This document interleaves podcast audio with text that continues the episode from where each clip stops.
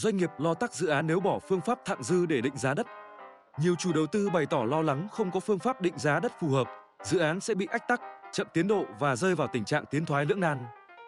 Thủ tướng Chính phủ Phạm Minh Chính vừa ký ban hành công điện số 634 về tháo gỡ khó khăn, vướng mắc trong công tác định giá đất. Theo đó, Thủ tướng đã giao Bộ trưởng Bộ Tài nguyên và Môi trường khẩn trương hoàn thành trước ngày 31 tháng 7 việc sửa đổi, bổ sung thông tư số 36 về quy định chi tiết phương pháp định giá đất, xây dựng, điều chỉnh bảng giá đất. Đáng chú ý, trong dự thảo sửa đổi, bổ sung Nghị định 44 về xác định giá đất và dự thảo sửa đổi, bổ sung thông tư 36 quy định chi tiết phương pháp định giá đất đã loại bỏ phương pháp thặng dư. Đây là nội dung đang khiến nhiều doanh nghiệp và hiệp hội băn khoăn. Lo tắc nguồn cung dự án. Cụ thể, theo ông Nguyễn Quốc Hiệp, Chủ tịch Hội đồng Quản trị giấy phép Invest, các dự án bất động sản muốn triển khai đều phải có định giá đất để nộp tiền sử dụng, sau đó mới được cấp phép xây dựng, thi công và đủ điều kiện bán được hàng. Do đó, định giá đất là khâu then chốt để dự án đi vào hoạt động, tạo ra nguồn cung cho thị trường. Theo ông Hiệp, nếu một dự án đang triển khai, giờ lại chuyển sang một phương pháp định giá mới, thay thế phương pháp thặng dư sẽ kéo dài thêm thời gian chờ đợi. Trong khi đó, để áp dụng một số phương pháp mới, phải có bản đồ giá đất toàn quốc và thời gian để đợi có bản đồ giá đất toàn quốc theo ông ít nhất đến cuối 2025 bởi mất nhiều thời gian tập hợp dữ liệu đầu vào.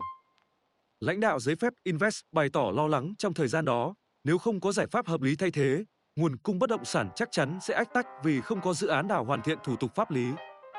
Chia sẻ về vấn đề này, đại diện công ty bất động sản Anh Tuấn, một chủ đầu tư dự án bất động sản tại thành phố Hồ Chí Minh cũng cho biết, trong năm phương pháp định giá đất để tính tiền sử dụng đất thì phương pháp thặng dư đang được sử dụng nhiều nhất và hiệu quả nhất.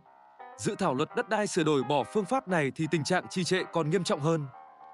Đại diện doanh nghiệp này cũng thẳng thắn chia sẻ dự án của công ty ông đã 5 năm rồi không tính tiền sử dụng đất được, dù công ty rất muốn đóng tiền để có thể xin phép xây dựng, triển khai dự án. Doanh nghiệp và cả cán bộ nhà nước cần một công thức và cách tính rõ ràng để mọi người đọc và có thể làm ngay được. Hiện nay giao việc thẩm định giá đất cho tư vấn hết thì không ổn, dễ phát sinh tiêu cực. Việc không có một công thức tính rõ ràng cũng khiến cán bộ thực thi nhát tay và gặp nhiều rủi ro. Nếu không có phương pháp này thì các dự án nhà ở, thương mại dịch vụ, đất sản xuất hỗn hợp không thể tính tiền sử dụng đất được, bởi bốn phương pháp còn lại không thể bao trùm hết được tất cả các loại hình sử dụng đất, lãnh đạo công ty này nói thẳng. Định giá đất khó càng thêm khó. Trong khi đó, theo giới chuyên môn, mỗi phương pháp định giá đất đều có vai trò riêng, không thể lấy phương pháp này thay thế cho phương pháp khác. Nếu lo ngại việc không quản lý được cơ sở dữ liệu, thất thu ngân sách mà loại bỏ phương pháp này thì chưa hợp lý. Để tránh việc bán hai giá, cơ quan thuế, thanh tra xây dựng có thể vào cuộc quyết liệt hơn.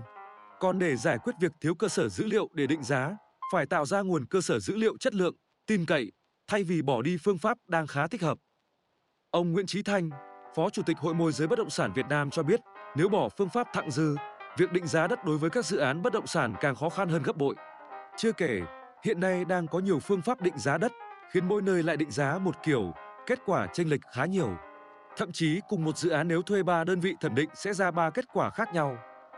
Giáo sư Đặng Hùng Võ, nguyên Thứ trưởng Bộ Tài nguyên và Môi trường, cho rằng cần loại bỏ phương pháp hệ số điều chỉnh giá đất ra khỏi các phương pháp định giá đất và giữ nguyên bổ sung phương pháp thặng dư để định giá cho các dự án phát triển bất động sản trên đất.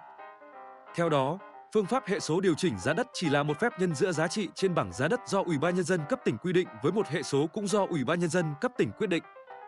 Giá đất phù hợp thị trường là một đại lượng khách quan, không thể nào bắt buộc phải bằng tích của hai đại lượng chủ quan cùng do Ủy ban nhân dân cấp tỉnh quy định và quyết định.